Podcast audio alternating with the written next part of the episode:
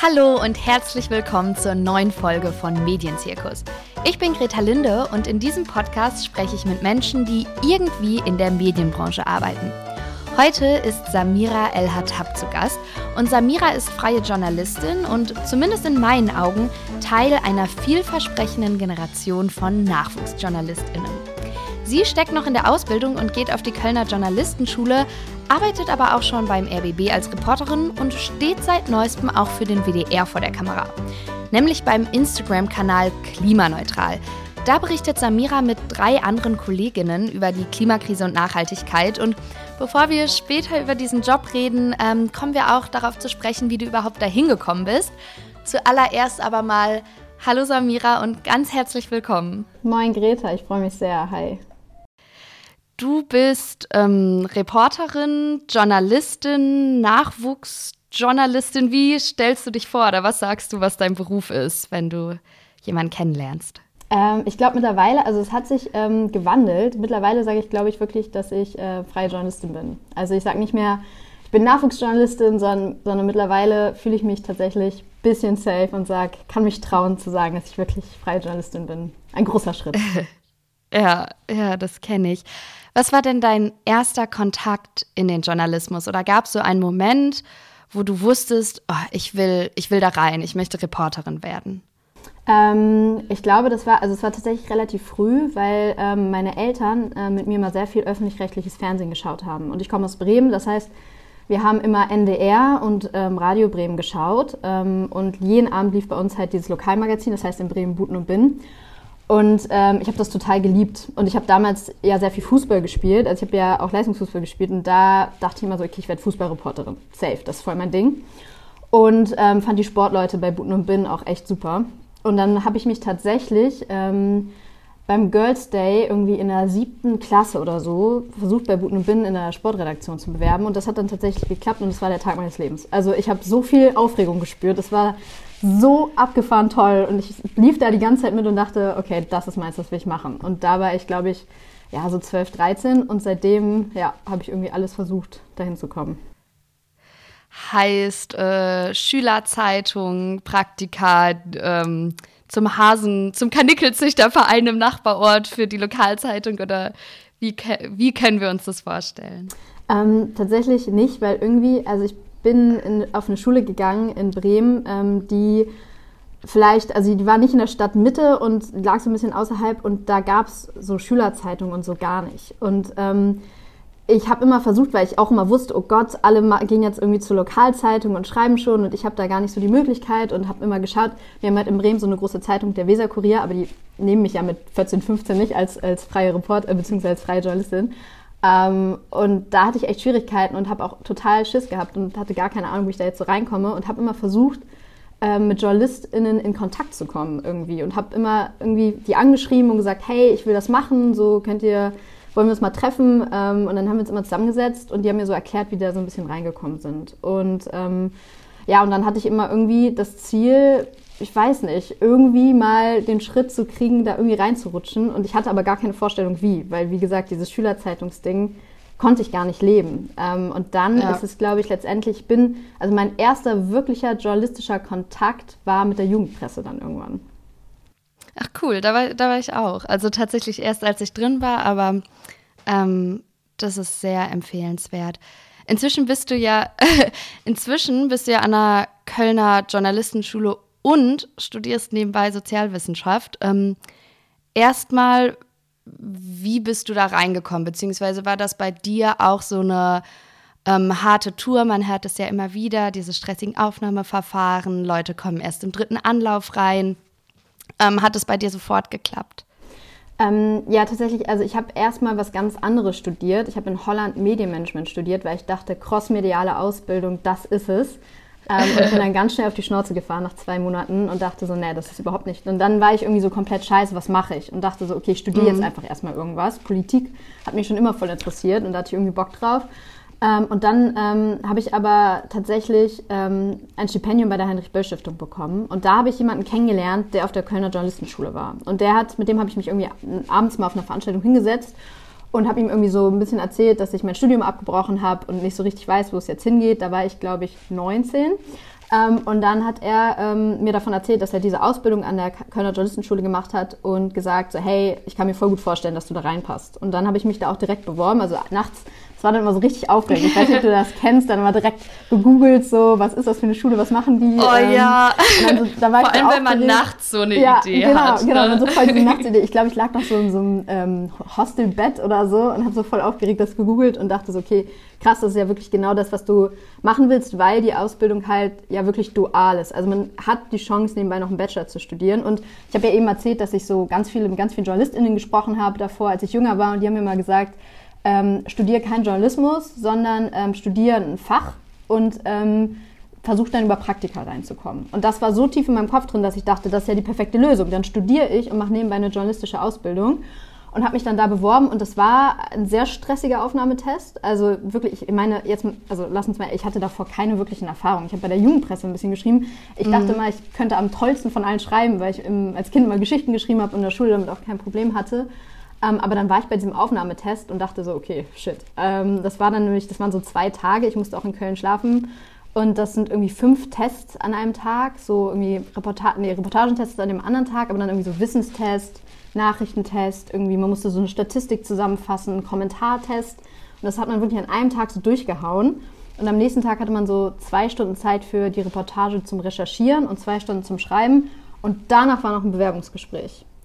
Und es war so fucking stressig. Also, das, also man war wirklich die ganze Zeit so voll in Aufregung. Ja, und keine Ahnung, also ich glaube, den Wissenstest habe ich voll verhauen, ehrlich gesagt. Ähm, aber es hat dann irgendwie doch geklappt und dann bin ich äh, tatsächlich direkt angenommen worden und habe dann 2018 angefangen in Köln die Ausbildung zu starten. Genau. Ja. Und jetzt erzählst du, du studierst Sozialwissenschaft und machst diese Ausbildung nebenbei und ich kann mir das super schwierig oder ich stelle mir das sau anstrengend vor, weil normalerweise ist ja ein Studium schon anstrengend, beziehungsweise oft ist es auch anstrengend, weil man nebenbei noch arbeiten muss oder halt ne Praktika macht und sonst was. Aber du hast ja quasi Ausbildung plus Studium plus Praktika. Wie zur Hölle schaffst du das? Ja, das ist eine sehr gute Frage. Also ich glaube, ähm, das Erste, was man sich so ein bisschen setzen muss, ist die Prioritäten. Also ist dir dein Studium wirklich wichtig? Und ich kann für mich sagen, ähm, mich interessiert das Fachliche, aber ich, also ich weiß ganz genau, wenn ich jetzt nur irgendwas auswendig lernen muss, dann mache ich das halt ähm, wirklich vor der Klausur und, und hau das dann raus und hoffe, dass ich bestehe. Und mir sind meine Noten halt auch nicht ganz so wichtig. Also ich gebe mir schon ein bisschen Mühe, aber ich will jetzt keinen 1-0er-Schnitt am Ende haben. Ähm, das heißt, die Uni ist auf jeden Fall Priorität Nummer drei. Dann Priorität Nummer zwei ist bei mir auf jeden Fall die Journalistenschule, weil ähm, wir da wirklich, also in dem Semester, also wir haben da immer so Lehrredaktionen, da müssen wir einmal die Woche auf jeden Fall sein und auch Texte schreiben, also wir müssen da auch wirklich produzieren. Ähm, und dann haben wir noch Seminare, die teilweise so einen Tag lang gehen, wo du halt, wenn du Uni-Veranstaltungen hast, dann geht die Schule halt vor.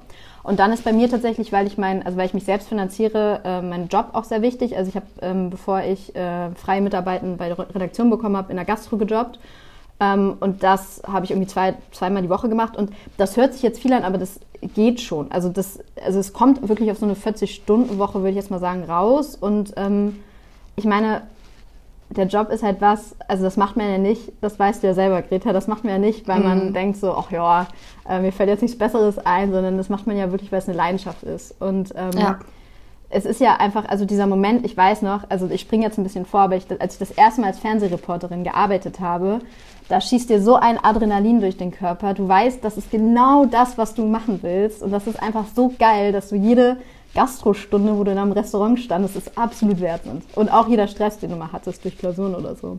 Ja. Mhm. Auf das Reporter-Dasein kommen wir gleich zu sprechen. Du hast ja gerade schon die Heinrich-Böll-Stiftung angesprochen, vielleicht aus Transparenzgründen. Daher kennen wir uns ja auch. Ich hatte oder habe selbst ein, ein Stipendium von denen. Und die haben ein spezielles Programm für Leute, die in den Journalismus möchten. Und das richtet sich ganz explizit an äh, BPOCs. Das ist für mehr Vielfalt und Repräsentation im Journalismus. Und ich glaube, wir müssen nicht darüber diskutieren, warum das wichtig ist oder warum der Journalismus ein äh, Diversitätsproblem hat. Deswegen eher die Frage, was, ähm, was bringt dir das ganz persönlich? Jetzt nicht auf der großen Ebene, sondern dir als Samira. Also, also ich, es hört sich jetzt ein bisschen cheesy an, aber ich übertreibe wirklich nicht. Also hätte ich dieses Stipendium nicht bekommen, dann wäre ich wirklich an einem ganz anderen Platz in meinem Leben. Also alles, was ich irgendwie erreicht habe, fing mit der Böll Stiftung an. Ähm, ja. Vielleicht ein kurzes Beispiel. Ich arbeite ja mittlerweile beim RBB und äh, meine freie Mitarbeit lief über ein Praktikum, aber davor habe ich, ausgelöst durch die Heinrich-Böll-Stiftung, äh, beim Programm mitgemacht, das nennt sich RBB Sommerakademie. Das war wirklich richtig toll. Da habe ich drei Wochen ähm, da so ein bisschen hospitiert. Wir haben so ein Projekt mit einer Gruppe auf die Beine gestellt und ich war zwei Tage auch oder drei Tage bei der Abendschau, bei der Redaktion, wo ich jetzt auch arbeite. Und daraus löste sich, also das war quasi der Startpunkt für mein Praktikum, was der Startpunkt war für meine freie Mitarbeit. Und hätte ich damals diese E-Mail von der Heinrich-Böll-Stiftung nicht bekommen, dass die Leute suchen, dann wäre ich ja niemals drauf gekommen. Also die Heinrich-Böll-Stiftung war wirklich für mich der Startpunkt. Und also das war jetzt ein sehr plastisches Beispiel, aber mm. ähm, allein so die Leute, die man kennenlernt, also den Typen, den ich kennengelernt habe, der mir bei der Kölner Journalisten, also der mir die Kölner Journalistenschule empfohlen hat, so, also das ist irgendwie so alles, ja. da based irgendwie so alles drauf. Und es war auch so mein erster Kontakt, und das hört sich jetzt vielleicht auch ein bisschen doof an, aber mit Leuten, die irgendwie die gleichen Interesse haben wie ich und irgendwie, also keine Ahnung, auch so in Politikrichtungen gedacht haben, die ich ja vorher in meinem Umfeld nicht so krass hatte. Also vor allen Dingen auch jetzt, als ich in Holland studiert habe, war es ganz anders, aber auch so aus meiner Jugend und die waren alle so, okay, wir wollen das machen, wir wollen das machen, wir wollen das machen und das kannte ich aus meinem Umfeld nicht. Also ich war immer so, aber in meinem Umfeld waren alle eher mal so, ja, mal schauen, was geht, so Ausbildung, Studium und das war für mich, ich weiß noch, ein ganz abgefahrenes Gefühl, weil ich dachte so krass, es gibt so viele Leute, die so sind. Geil. Ja, und vor allem auch Leute, die so verschiedene ähm, Ansätze für die gleiche Idee haben. Also das also ich, ich stimme dir in allem zu. Ich sage auch immer wieder so, boah, krass, wäre das nicht gewesen. Keine Ahnung, wo ich, wo ich heute wäre. Aber ich finde es auch immer so spannend, dass du Leute kennenlernst, egal ob die jetzt irgendwie Management oder Chemie oder Journalismus studieren, aber trotzdem kommt man irgendwie so auf einen Nenner oder kann, kann sich da vernetzen. Total. Also ich habe ähm, eine, also eine meiner besten Freundinnen, die mir auch super geholfen hat, was so irgendwie ähm, Zimmer und Wohnraum, weil das kommt ja noch dazu. Also du kannst ja nicht einfach so ein Praktikum machen und dann, also ich hatte, ja. hätte niemals Geld gehabt, mir dann einfach so eine Wohnung da zu leisten. Die habe ich auch bei der Heinrich-Böll-Stiftung kennengelernt, bei der konnte ich dann immer wohnen, wenn ich in Berlin ein Praktikum gemacht habe. Also, und die kommt auch aus einer ganz anderen Richtung irgendwie. Ähm, und das war einfach eine, also eine super Freundschaft und das ist auch bei der Heinrich-Böll entstanden. Also ja, das war schon ja. ziemlich krasses Glück. Also ja. Voll. Jetzt hast du gerade schon gesagt, du bist öfter in Berlin und äh, hast dich da beim RWB quasi ähm, untergebracht oder arbeitest da. Ähm, du bist bei der Abendschau. Was genau machst du da? Genau, also ich habe da ein Praktikum bei der Abendschau und das ist ja quasi wie jedes ähm, Bundesland, also das Lokalmagazin von Berlin. Also es läuft um 19.30 Uhr, jeder kennt das. In Bremen war das But und Bin, in Berlin ist das die Abendschau. Und die haben noch eine Spätsendung, RBB24. Ähm, und die beiden Sendungen gehören zu einer Redaktion. Und ähm, da arbeite ich jetzt als freie Reporterin und mache da vor allen Dingen Tagesreporterschichten. Ähm, das heißt, dass ich halt quasi für ein paar Tage nach Berlin komme und dann aktuell arbeite als aktuelle Reporterin. Und das ist halt super geil für mich, weil ich dann, also ich habe keine Recherchetage, sondern ich also fange wirklich meine Schicht fängt um 12 an und endet dann, ähm, wenn ich die Spätsendung mache, um 21.45 Uhr, wenn die Sendung beginnt. Und ähm, das ist halt für mich perfekt, weil ich liebe dieses tagesaktuelle Arbeiten total. Also man bekommt ein Thema morgens und dann muss man halt rausfahren mit Kamerateam und sich irgendwas ausdenken, wie willst du den Beitrag gestalten, ähm, sitzt dann noch im Schnitt mit den Leuten und vertont danach. Also es ist irgendwie so die perfekte Mischung von dem, was ich mag. Das ist echt cool. Ja, das heißt, parallel zu Studium, Journalistenschule, ähm, Praktika, sonst was, fährst du auch noch regelmäßig nach Berlin, um äh, hier im Berliner Umland vor der Kamera rumzutouren. Ja, also genau, ähm, das ist halt eigentlich super praktisch, weil ich dadurch meinen Gastrojob einfach nicht, also ich bin halt viel ja. finanziell viel freier. Ähm, das ist halt super. Und ähm, ich, also ich wollte schon immer nach Berlin und deshalb war ich auch, bin ich auch gezielt zum RBB gegangen, ähm, weil ich Berlin einfach geil finde. Und mit dem Studium hat es halt nicht geklappt, weil die NCs da alle super hoch sind, äh, was so Politik angeht und so. Wäre ich hier niemals reingekommen. Ähm, und deshalb war das eigentlich ziemlich cool, dass ich da jetzt schon so, einen, so einen Fuß in der Tür habe und irgendwie da arbeiten darf, was halt auch nicht selbstverständlich ist. Also es ist wirklich, ja, richtig cool. Mhm. Und der RBB ist ja nicht die einzige Sache, wo du vor der Kamera stehst. Du bist seit äh, Februar auch noch Präsenterin beim WDR für den Instagram-Kanal Klimaneutral. Ähm, eine ganz stupide Frage, aber ich glaube, die ist ziemlich interessant, weil ja viele immer irgendwie ne, vor der Kamera stehen wollen oder das so einfach aussieht oder so. Wie bist du da rangekommen? Das ist auch eine super einfache Frage. Also ich, ich meine ja, also wir haben ja eben darüber gesprochen, wie wichtig solche mhm. Netzwerke sind. Ähm, und ich habe ja. auch darüber gesprochen, äh, dass ich bei der Jugendpresse angefangen habe. Und tatsächlich habe ich bei einem Projekt in der Jugendpresse ähm, eine junge Journalistin kennengelernt, die ähm, beim WDR, ich weiß nicht, ob sie damals schon hier gearbeitet hat. Auf jeden Fall, ähm, also bleibt man denn ja in Kontakt, so Jugendpresse-Leute, also das glaube ich kennen wir alle. So, man folgt sie auf ja. Instagram und keine Ahnung, bleibt halt so in Kontakt. Und die hat mich ähm, auf die Stelle aufmerksam gemacht und meinte, hey, wir suchen noch jemanden, hast du nicht Bock und irgendwie würde das passen. Ähm, und ich habe mich dann wirklich einfach beworben also ich habe dann eine E-Mail-Adresse bekommen und habe dann irgendwie, ähm, ich habe äh, von der Schule haben wir so ein Digitalprojekt gemacht, wo ich auch schon mal vor der Kamera stand und habe dann halt die Arbeitsproben quasi angehangen und halt noch die anderen Sachen, die ich so mache und habe dann wirklich einfach ähm, eine Bewerbung geschrieben und das hat dann irgendwie geklappt. Also das war ziemlich cool und das ist halt aber und ich glaube, also weil ganz viele auch immer fragen, hey, hast du irgendwas für junge Nachwuchsjournalisten, also wirklich Leute, die noch ganz am Anfang stehen. Ähm, und das ja. ist, also ich sage ja immer wirklich, Netzwerken, Netzwerken, Netzwerken. Das ist super wichtig und in, in unserem Beruf ja auch eigentlich so geil, weil alle sagen dann nochmal so, naja, aber musst du dich nicht eher mit den Leuten netzwerken, die halt quasi über dir sind? Ähm, und das, also lernt man, finde ich, bei der Böll auch so, nein, es sind die Leute, die Voll. neben dir sind, es sind die Leute, die gerade erst anfangen, die, du weißt es ja nicht, irgendwann mal auf irgendeinem Posten sitzen. Ähm, und es macht ja auch einfach super viel Spaß, sich auszutauschen. Genau, und das, also das war auch so eine Erfahrung, also so ein Kontakt, der dann aus diesem Job resultiert, was auch echt krass ist. Also ja.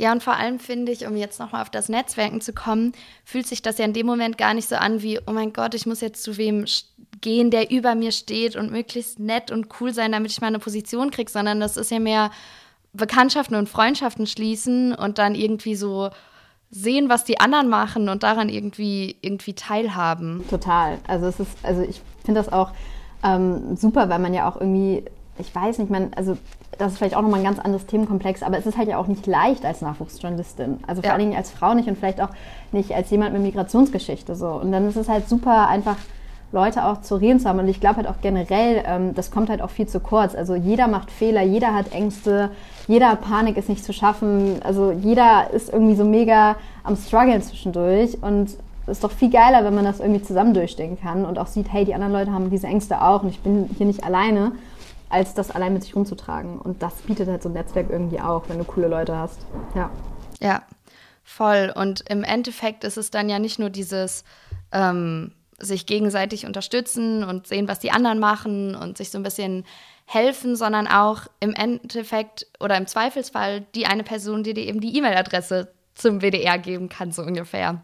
Genau, und das ist halt auch, also ich glaube, das ist halt auch voll wichtig, dass man halt irgendwann lernt, so nicht mehr in dieser Konkurrenzrolle zu denken, ja. sondern halt die E-Mail-Adressen auch rausgibt. Und das, also, das mache ich auch immer, ähm, wenn irgendjemand im Praktikum will oder so und ich da irgendeinen Kontakt zu irgendeiner Redaktion habe, äh, direkt die E-Mail-Adresse geben. So. Also es ist, also das coolste Gefühl, wenn dann jemand einen Praktikumsplatz bekommt. So.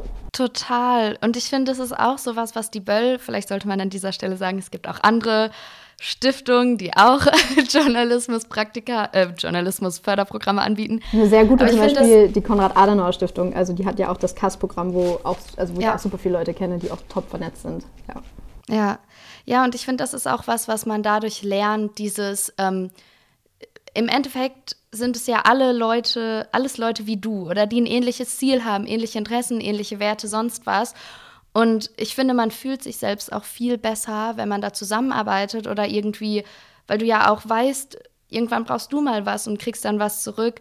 Ähm, und mir gibt das ehrlich gesagt auch so ein bisschen Hoffnung. Ich weiß, es klingt immer total cheesy, wenn man so von unserer Generation und so spricht, aber ähm, es ist total schön, in so einer Bubble zu sein, die sich unterstützt, in so einem Arbeitsumfeld, das sehr auf Ellbogen ausgerichtet ist, finde ich.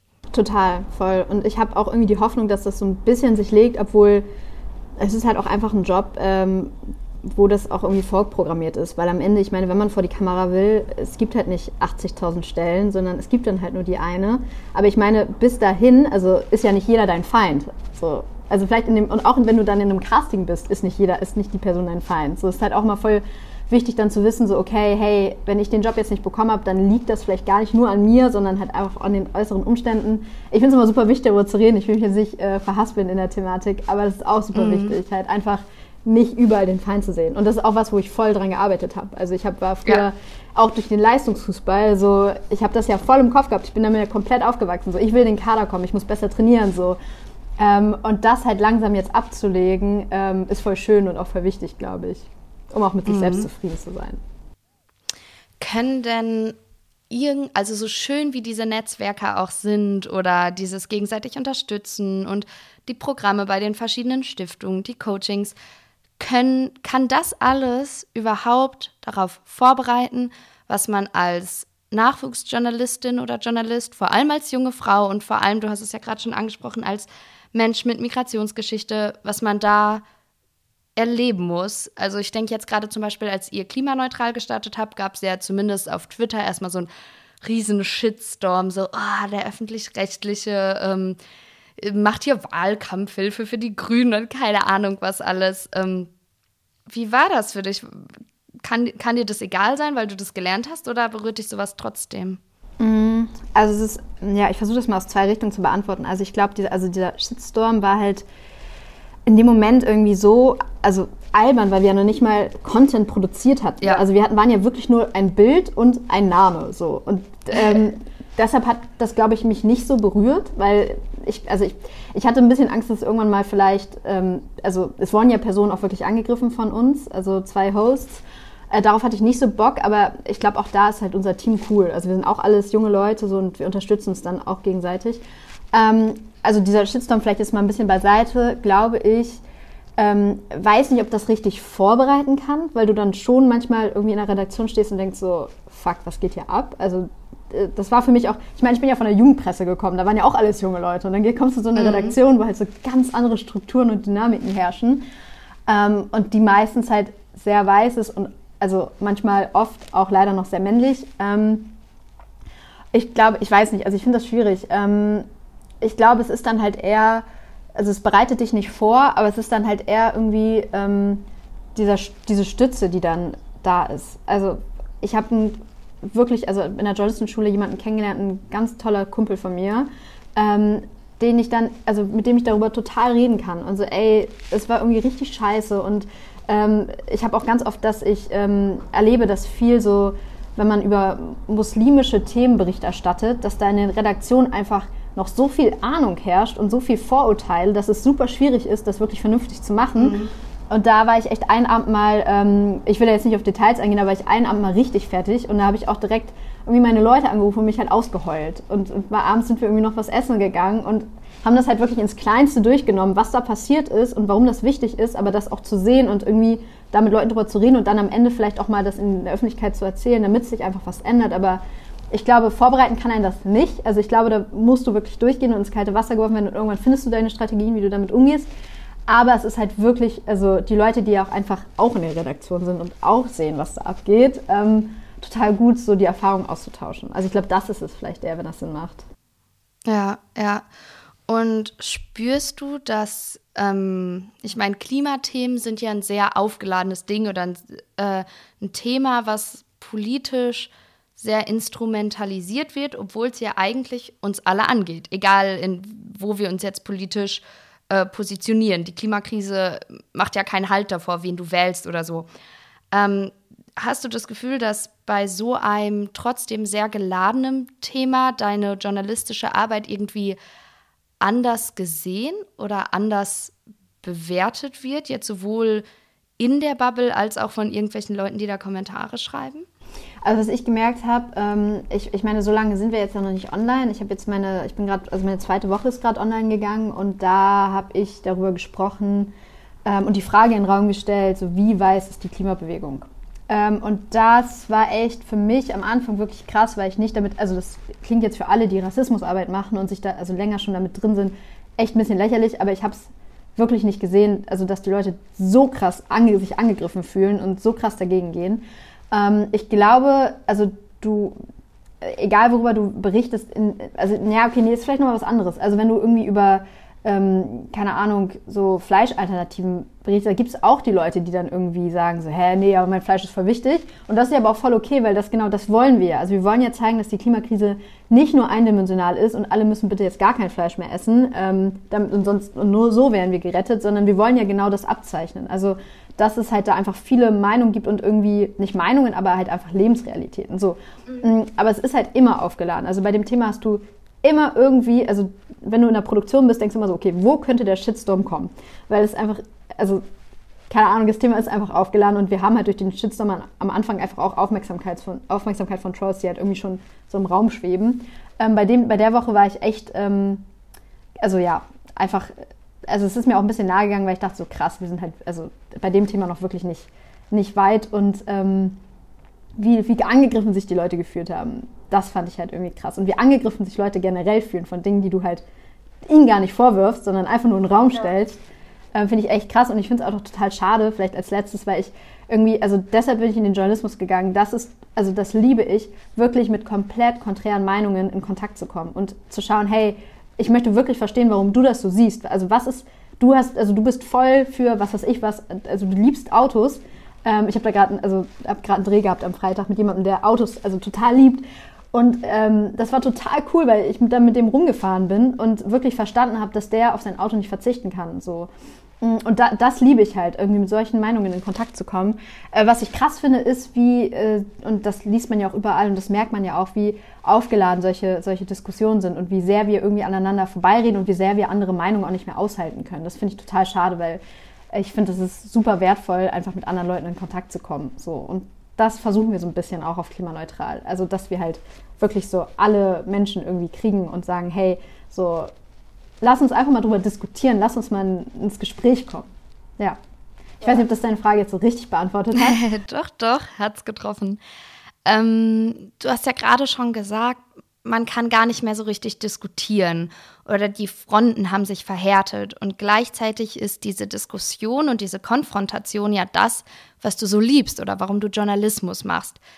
Wie kann das entladen werden? Kann, kann das überhaupt entladen werden? Kann der Journalismus das leisten und vor allem muss es das überhaupt? Oder vielleicht, um die Frage ein bisschen einfacher zu formulieren, was muss getan werden und was wünschst du dir, damit solche Diskussionen wieder möglich sind?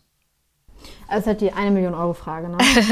Deswegen kommt die auch ganz am Ende. Ähm, ich habe da schon so viel drüber. Ich weiß, also ich finde es, also es ist halt super schwierig, weil es einfach politisch auch so, ich weiß nicht. Ähm, festgefahren. Ja, es ist einfach richtig schlimm. Also ich weiß noch, als ich in den USA war, ähm, ich habe ein Jahr in den USA gelebt, da wurde Trump gerade gewählt. Und da fand ich super spannend, mit Leuten irgendwie zu sprechen, die Trump gewählt haben. Aber ähm, du konntest das mal mit ein, zwei Leuten machen, aber die anderen haben dich halt einfach direkt beleidigt. Nur weil du halt vielleicht aus Deutschland kamst oder halt offensichtlich kein Trump-Wählerin oder kein Trump-Wähler warst. Ähm, und ich, also ich finde es Ach, das ist, also könnte man jetzt richtig aus, ähm, ausschweifen, aber es ist, glaube ich, wichtig, ähm, vor allen Dingen für Menschen, die sehr akademisch groß geworden sind und auch jetzt, also ich bin ja selbst als, als Studentin akademisch jetzt, ähm, aber vielleicht nicht von oben herab. Also das finde ich immer total wichtig. Irgendwie die anderen Lebensrealitäten und die anderen Ansichten anzunehmen, ohne von oben herab direkt zu urteilen. Ähm, das, also weil es ist halt einfach, also man ist, hat andere Lebenserfahrungen gemacht und es steht irgendwie an einem anderen Punkt in seinem Leben. Ähm, und wer bist du darüber jetzt zu urteilen, was XY macht und ist und denkt. Und vielleicht hat er ganz oder sie ganz andere Erfahrungen gemacht. Und vielleicht ist das total falsch, was er sie denkt, aber versucht doch bis zu verstehen, warum und an welchem Punkt er ist und wie, wie er oder sie dahin gekommen ist. Also das ist vielleicht so was, was ich immer versuche, nicht direkt in eine Schublade zu stecken und sagen, ja, mit dem kann ich, also mit dem rede ich jetzt gar nicht mehr. Oder ja. also mit dem fange ich nicht mal ein Gespräch an. Ähm, weil ich finde es schon wichtig, das irgendwie nachzuvollziehen. Nicht zu verstehen, aber nachzuvollziehen. Wie ist die Person da hingekommen? Ja. Ich glaube, das wird dann auch einfacher, wenn hoffentlich irgendwann oder in naher Zukunft möglichst sich auch innerhalb der Redaktion was verändert und in den Reakt Redaktionen mehr Lebensrealitäten stattfinden. Ja, das ist the goal, das Ziel, der Traum.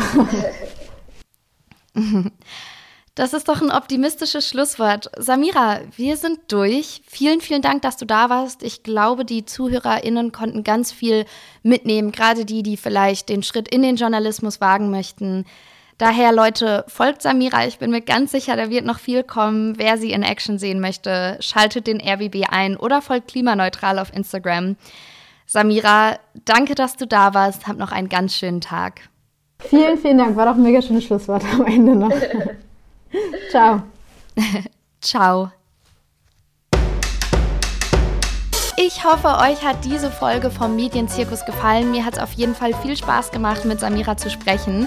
Wenn ihr mehr Infos zu ihr, zu mir, zum Podcast, was auch immer folgt, äh, wollt, dann folgt, so rum nämlich, folgt auf Instagram unter Medienzirkus-Podcast. Da gibt es viele Hintergrundinfos rund um meine GesprächspartnerInnen. Und ansonsten abonniert diesen Podcast auf Spotify, Apple Podcast, Deezer oder wo auch immer ihr hört, um keine Folge zu verpassen. Die nächste Folge kommt nächsten Donnerstag, wie immer um Mitternacht. Und ich freue mich, wenn ihr dann auch wieder einschaltet. Bis dahin, ciao.